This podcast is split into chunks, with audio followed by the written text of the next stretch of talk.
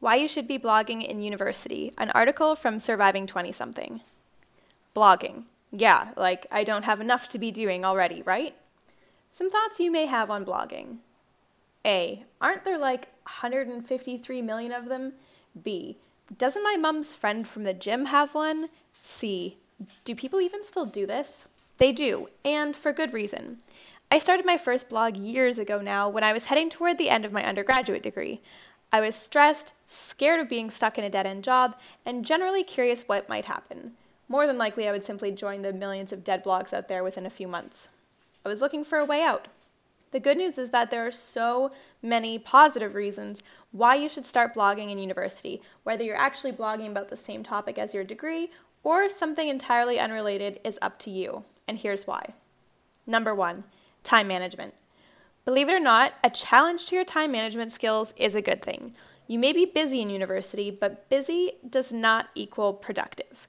In fact, I've always found that the more I have on my schedule, the more I can do because I have no choice but to just do it. Procrastination is not even an option.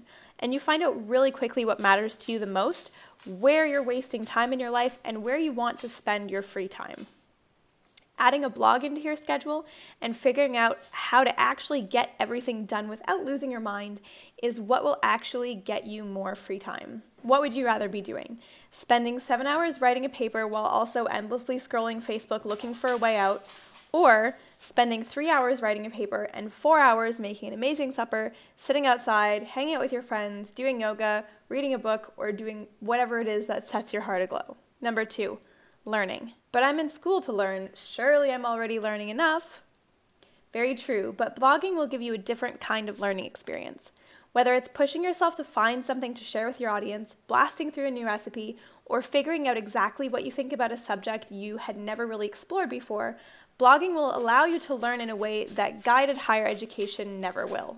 It's where you can explore exactly what you're most interested in 100% of the time and find other people who love the same things. 3. Building community. Speaking of other people, a blog is an amazing way to build community. Writing a blog will help you find people who love the exact same weird shit you do, whether that's antique makeup, bookbinding, triathlon, herb gardening, burlesque dancing, or tarot. Your people are out there, and blogging will help you find them in a way that a typical university setting, well, just might not. It's also a great way to get outside your friend group. If you're going to university in your hometown, there's a good chance that you are now in post secondary with the same people you went to high school with and maybe elementary school before that it's almost always a good idea to branch out, meet people outside your social circle with different interests, different cultures, and daily lives, people who may challenge you and help you grow as a person. Number four, business know how. Running a blog can be a lot like running a business. In fact, if you're pretty good at this blogging thing, it can be a business. When I started out blogging, I had no experience. I didn't buy a guide, I didn't know what I was doing, and it took me an awfully long time to build a successful business. But I also did it on my own. I've never been to business school, English major, and I've never taken any business courses, but through self teaching and lots of exploring, I now run two blogs and a successful business. With the way the job market is going, it's a very, very good idea to get some business know how under your belt. These skills will serve you extremely well whether you work for a typical company, freelance, or dive into starting your own business. Plus, working for yourself, setting your own scheduling, and doing what you love every single day is ridiculously fulfilling and awesome. Number five, it's actually fun.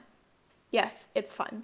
Writing about and getting to do what you love on a weekly or more basis is seriously fantastic. The actual writing can be fun, and getting to try out new recipes, DIY projects, or exploring topics you're interested in is great. Talking to people you have tons in common with online is a great way to develop friendships you would have never expected, and developing your brand and website, you got it, can even be really exciting. Have you been convinced yet?